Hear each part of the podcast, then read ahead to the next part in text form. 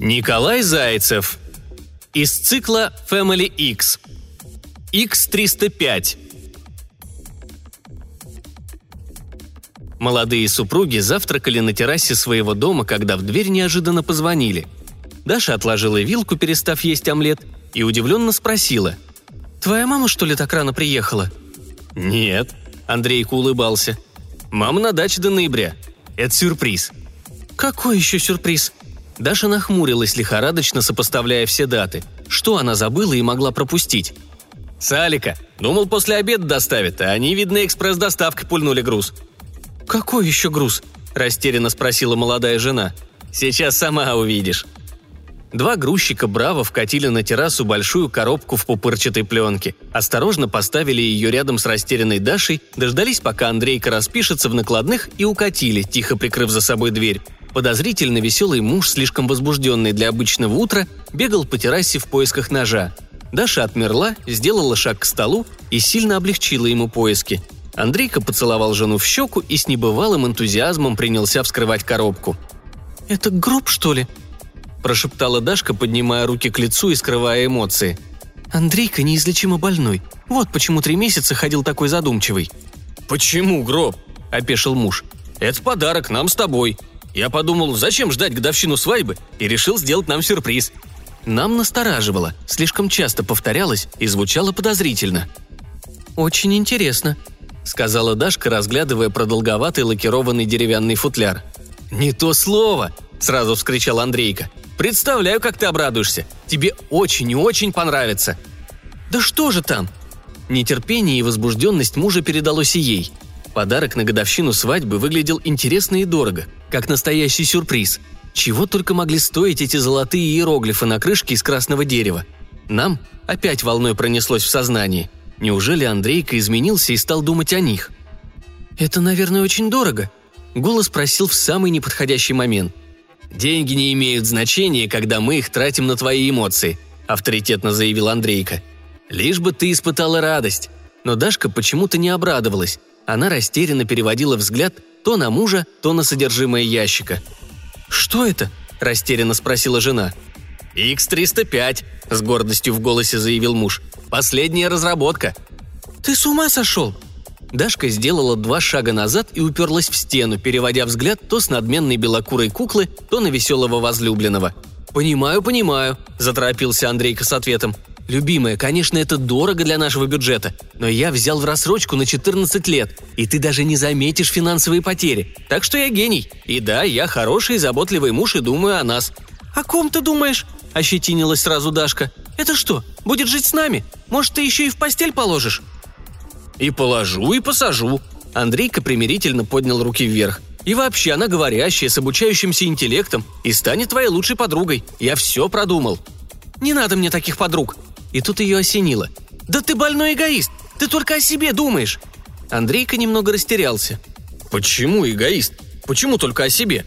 Ты только подумай, сколько пользы от X305. Я как раз думал о тебе». «И какой пользы?» «Ну, предположим, у тебя голова болит, или ты не в настроении. И представь, я ни на чем не настаиваю и не требую. Я теперь все понимаю и не суюсь в твое личное пространство. Теперь у меня есть X305, который с легкостью тебя заменит. «Меня никто не заменит. Я единственная и неповторимая», — начала заводиться Дашка. «Я такая одна». «Конечно, конечно, единственная и неповторимая», — поспешно согласился муж. «Это я так, к примеру. Есть и другая польза. Теперь твоя лучшая подруга всегда будет жить с нами. Подумай, сколько плюсов тебе. И поговорить есть с кем. Не надо будет часами висеть на телефоне и не придется никуда ездить. Вы всегда можете организовать вечеринки дома. Это же так здорово. Девчонки голозадые плещутся в бассейне, или можете просто напиться в хлам, а потом плескаться. Все в ваших руках, ограничений в фантазиях нет. Чудесное настанет время. Андрейка от предвкушения потер ладошки. Дашка качалась багровее. «Ну чего ты?» «Это капец как не здорово», – процедила она. «Почему?» – забеспокоился Андрейка. Кажется, вся классная идея летела в тартарары. По мне так гениальная мысль, решение многих проблем. Давай, начинай изучать инструкцию. Тебе с ней в основном говорить.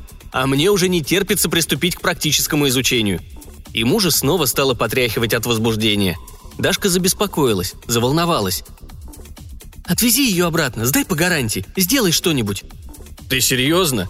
«Более чем когда-либо». «Ну зачем? Не понимаю, что не так. Я не могу. У меня теперь договорные обязательства на десятилетия вперед». «Зачем, зачем?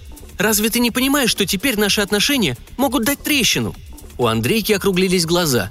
Он смотрел на разгневанную Дашку, а та уже готова была крушить, ломать и уничтожать Вселенную. «Погоди», – прошептал муж, вытирая испарину на лбу. Только трещин ему в отношениях не хватало. «Погоди». Он неожиданно покинул место боя, так что Дашка растерянно похлопала глазами. Но ненадолго, быстро вернувшись с волшебной коробкой в руках. Тяжелая она предательски громыхала таинственными предметами. «Вот!» – радостно воскликнул Андрейка. «Что «вот»?» – нахмурилась Дашка. Муж с готовностью извлек из коробки пригоршню фалоимитаторов. «Твои эдики!» «Не тронь эдиков, это к делу не относится!» «Еще как относится!» «Они – это совершенно другое!» – категорично заявила Дашка. «Да ладно!» – не поверил муж.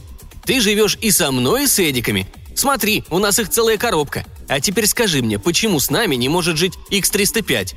Мир у Дашки покачнулся. Она осторожно добралась ватными ногами до стула и грузно села. Закрыла лицо ладонями, но поглядывала в щелочки. Андрейка победоносно смотрел на нее, а X305 холодно и равнодушно, как и полагается подруге, которая по всем параметрам лучше. А ночью она проснулась от жуткого сквозняка. Ветерок шевелил ее волосы, и Дашка встревоженно открыла глаза, не понимая, что происходит. Шея затекла, спина болит.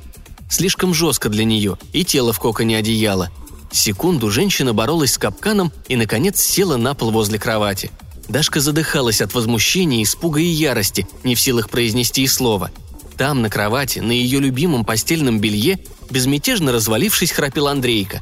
Он был таким счастливым, что глупая улыбка, не сходившая весь вечер с лица мужа, так и застыла в приторной гримасе.